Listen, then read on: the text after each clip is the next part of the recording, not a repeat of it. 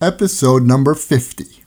We need the help of an external, physical sacrifice in order for it to penetrate our hearts that will really change.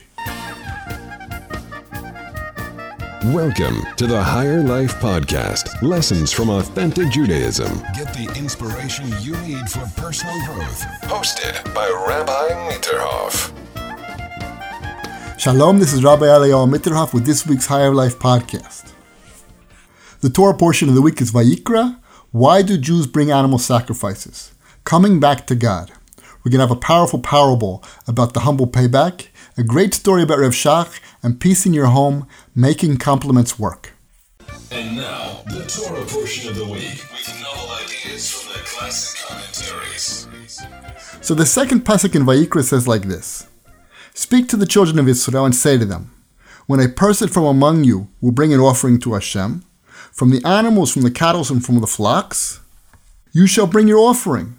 And skipping over the third pasuk, the fourth pasuk says like this And he shall lean his hands on the head of the Olah offering, and it will be considered a pleasing on his behalf to atone for him.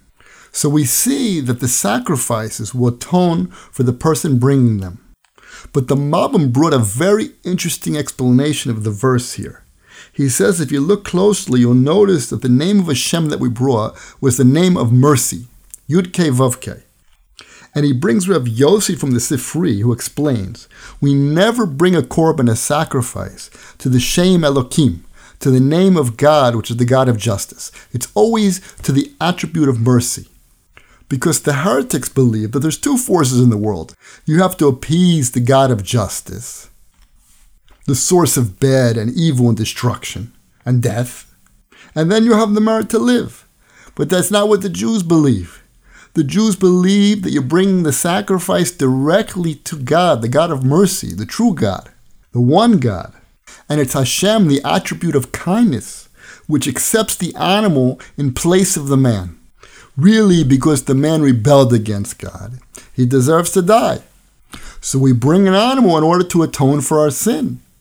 But it's a question of coming back to a merciful God, God who is kulo tov, 100% good and kind. Now, this whole concept of offering animal sacrifices seems a little bit bizarre to us. We don't really understand it. So I want to explain it a little bit. Rev Dessler brings the Rambam who explains that the goats that are brought as a sin offerings on Rosh Chodesh, the new month, and on the festivals, comes to atone for the sins of Yosef's brothers. Why? Because they slaughtered a young goat and they put that blood of that goat onto Yosef's garment, and they brought it back to their father to tell him that Yosef was dead. And that's the symbolism behind bringing a goat as a sacrifice on those days. So we see that the Rambam views these offerings as a kind of treatment for a spiritual defect lodged deeply in the subconscious of the nation. In other words, for all the generations, we're going to bring this. Why? Because deep in our subconscious, we have the sin of the brothers against Yosef in our blood. It's in our psyche. It's a question of penetrating our subconscious to really understand what is sin, what we did wrong, and how we have to return. But it's not coming from a place of absolute judgment. It's coming from a place of kindness and love. I'm going to explain more. The Midrash in Vayikra Rabbah explains that Rabbi Shimon Bar Yochai said that God even showed the offering of the ephah, a measure of fine flour, to Avram Avinu. This was the most simplest offering. And the Shem MiShmuel explains that this offering had neither oil or spices. What does that mean?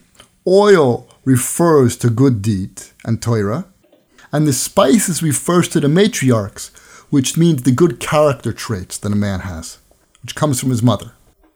So this offering comes for someone who sinned, who has neither good deeds or Torah or good character, and still the offering is accepted. So the question is, how can it be that God accepts an offering from somebody who has no good deeds, no Torah, and not good character? Where's the justice? If that's true, everybody could just do whatever they want and then bring this offering. And then God would forgive them. So it must be that even though this person is lacking in every way, he has one thing that's going to help him and save him. And that quality is that he wants to return to God. The Pasuk in Mishlei says, the offering of an evil person is abomination. So why is this person not an evil person? Because he's on the way back. He's on the way up. He's bringing an offering in order to return. And since that's true, he's not entirely out of the system. He's back in the system. And that's what it means that he's coming onto the attribute of chesed, of the kindness of God. He wants to return to God. It's not a question of appeasing the forces of destruction. And God wants to kill us and destroy us because we sinned. It's not that. He's coming back to God as a son comes back to his father. But even so, in order to do this, we need to bring the animal sacrifices in order to penetrate our subconscious. That it should it should affect us, a real effect. You know, we have the minhag, the custom, before Yom Kippur of kaparas. We take a chicken, we put it over our head three times, then we shecht it in front of us. We watch the chicken be slaughtered properly. And it has an effect. And that's just a chicken. When you see that chicken slaughtered and you see the chicken die, it shakes you up in a way that nothing else could. And this is why God wanted us to bring the sacrifices. This is what the Sforno says. When any man of you brings an offering, in other words, when he sacrifices himself, what do I mean to sacrifice yourself? Through confession and submission, like it says. So we will offer the words of our lips instead of our calves. The sacrifices of God are a broken spirit, for he has no desire for fools who bring offerings without sense, prior to submission to God. It's not a question of bringing an offering. It's a question of submitting yourself to realizing that you're dependent on God. You need God. You can't live without God. You can't breathe without God. You can't exist without God. And he says it's coming to exclude, when it says mechem, from you, to exclude the apostate, who says there is no God and I don't need God, I can do whatever I want. He further explains, and you shall lay his hands on his sacrifice. We know you put your hands on the sacrifice, all his body weight, as though he was falling down and praying to God, that his iniquity be on the head of the sacrifice, similar to the scapegoat and thus he will manifest the submissive thoughts of repentance which are in his heart. He's putting all of his body weight on the animal to transfer as if he's being sacrificed. The animal's being sacrificed. When he sees that animal being sacrificed, it penetrates his heart that really he was supposed to die. He goes on further and says, It is proper that certain parts of the sacrifice be given to the Kohanim. Why?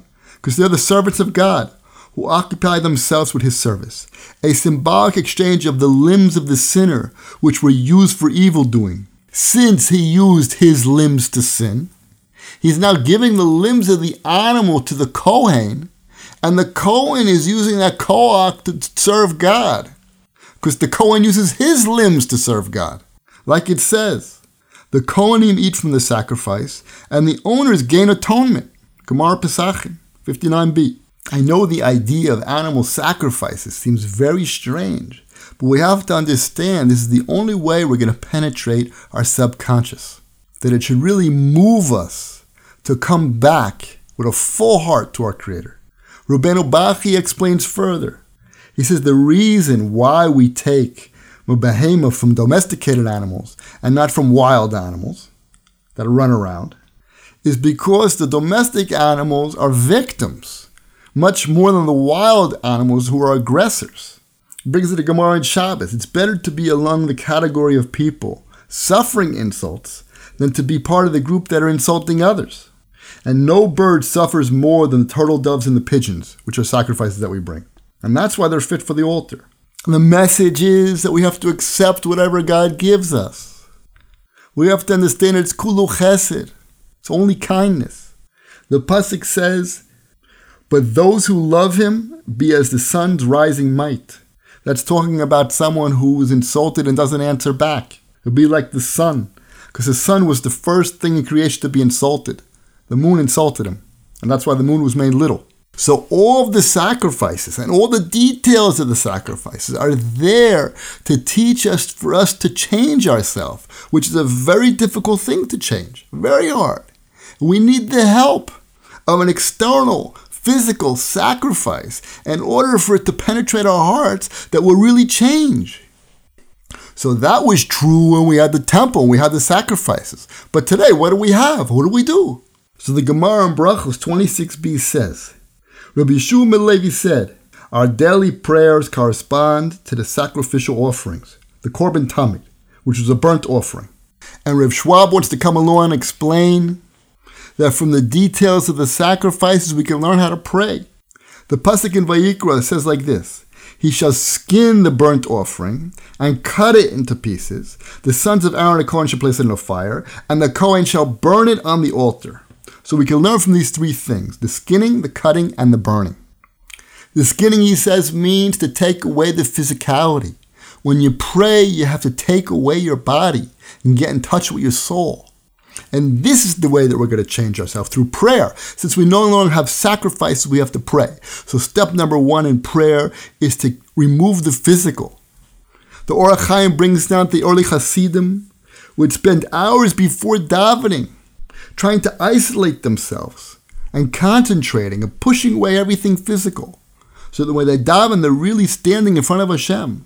We have to withdraw inside of our minds and get in touch with our inner selves.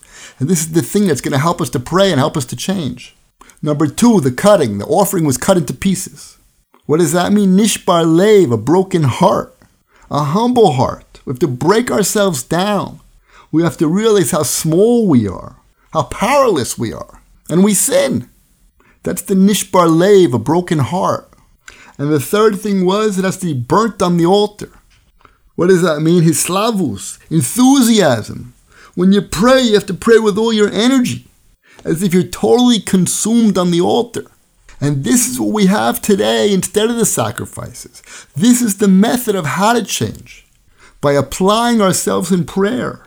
We know at the beginning of the Shemona Esrei it says like this My Lord, open my lips that my mouth may declare your praise. Why do we have to say that? Because if we pray properly, we've taken ourselves totally out of the physical and we're standing there humble with a broken heart, even to the point where we can't talk. So we ask Hashem, please open my mouth, open my lips, that I should come back to you with a full heart. Here is a powerful parable to open your mind and help you reach your potential. So the Magid Medubna brings the pasuk. He says, "And he shall slaughter the calf before Hashem." So oh he asks, why don't we use the word hakrav, sacrifice, when it comes to this calf? Hakrav also means to bring close, to sacrifice it or bring close. Why don't we use that language? So he wants to explain with a parable. One time there was a wealthy man who had two agents who he sent out to sell his merchandise. He gave him a large quantity of stuff, 30,000 gold coins worth, but they were lax and it got stolen. So they were so embarrassed so ashamed they came back to him, they didn't know what to do. So the wealthy man realized there's no way these guys are going to be able to pay back this amount of money. So I'll have them pay one hundredth of the amount back, which is 300 gold coins, which is also a very large sum. So since it was so much, they could pay three gold coins a week. But one of the workers was really poor, and he could only pay back two gold coins a week. The other one had a little bit more money, so he decided to pay back four gold coins a week. But when the poor man came to pay him back, he received the money with a smile. And when the guy who had a little bit more money, who paid the four coins, he received them with a cold shoulder. So his family didn't understand. Why the poor guy you accept him with a big smile, he pays you less, and the other guy you pay no attention to him. He says, Listen, there's no way for these guys to pay back the loss that I incurred. But at least the guy who pays me less, he's ashamed. He's going to try harder in the future. He's going to change himself. But the guy who pays me more, he comes in with gaiva, arrogant. He thinks he's doing me a favor because he pays a little bit more than I asked for. So he said, So too for Hashem. When we sin, there's really no way to pay Hashem back. There's no way to fix up what we messed up. The main thing is to have a broken and humble heart and seek Hashem's forgiveness.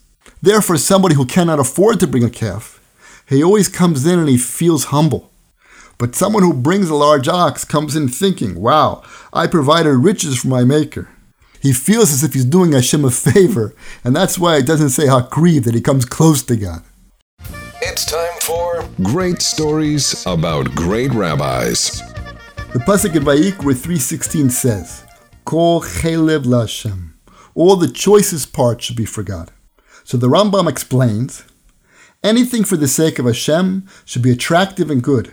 If he feeds the poor, he should feed him from his best, from the sweetest things that he has.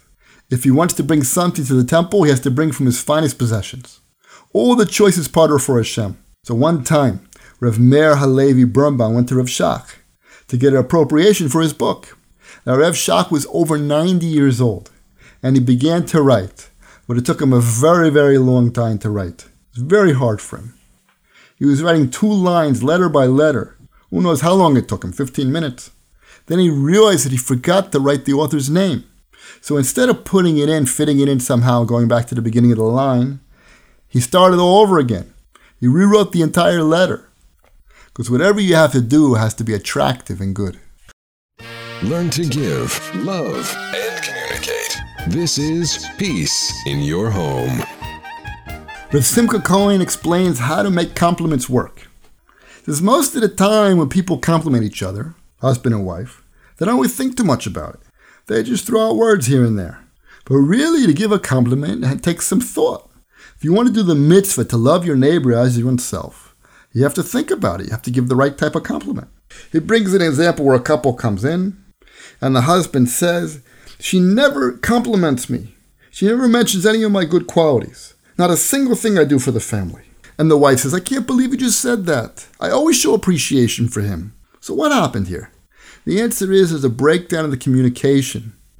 Most couples nowadays, if you ask them if their spouse compliments them, they'll say no. Why is that? Usually because the compliment is just technical. They say it off the cuff. Or it's vague. Or it's trivial. But the truth is, a compliment is not given until the compliment has been heard.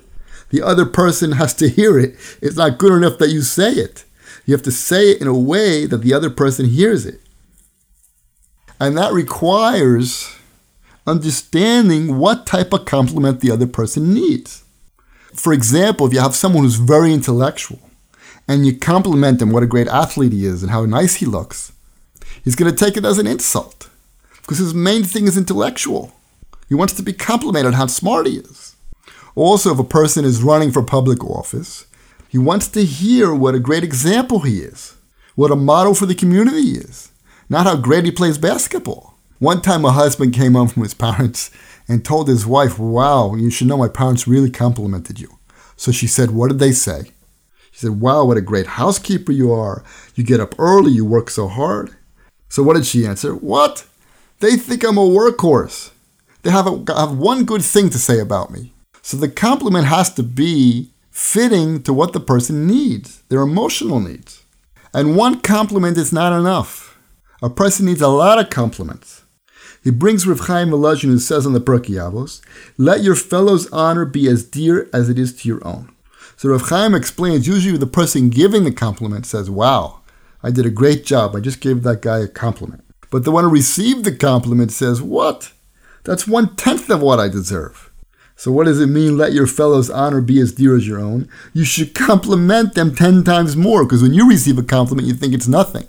So at least you should emphasize with your partner and give them 10 times more compliments, because that's what they need. We know that when you do chesed, when you want to do kindness to somebody, you have to give them according to their needs. In other words, if one time a guy was a rich guy and he lost all of his money, you have to help out this guy much more to bring him back to his level. You have to make him feel comfortable again. And the Malbim explains you can't refuse the guy on the ground oh, that's his problem. He's just spoiled. No, that's who he is. You have to help him according to what he needs. So too when it comes to compliments. If your spouse needs more compliments, you have to give them more. So there's no rule of how many compliments you're supposed to give. It all depends what the person needs. So B'ezrat Hashem next week we'll continue and we'll explain how to make the compliment fit. Okay, that's it for this week's podcast. I hope you enjoyed it. Please share it with your friends, and I'm asking as a personal favor to please leave a comment and a rating on iTunes. This is the only way that the podcast is going to spread. Thank you for listening. Your voicemail could be featured on the Higher Life podcast. Just visit rabbimitterhoff.com to ask questions or leave comments.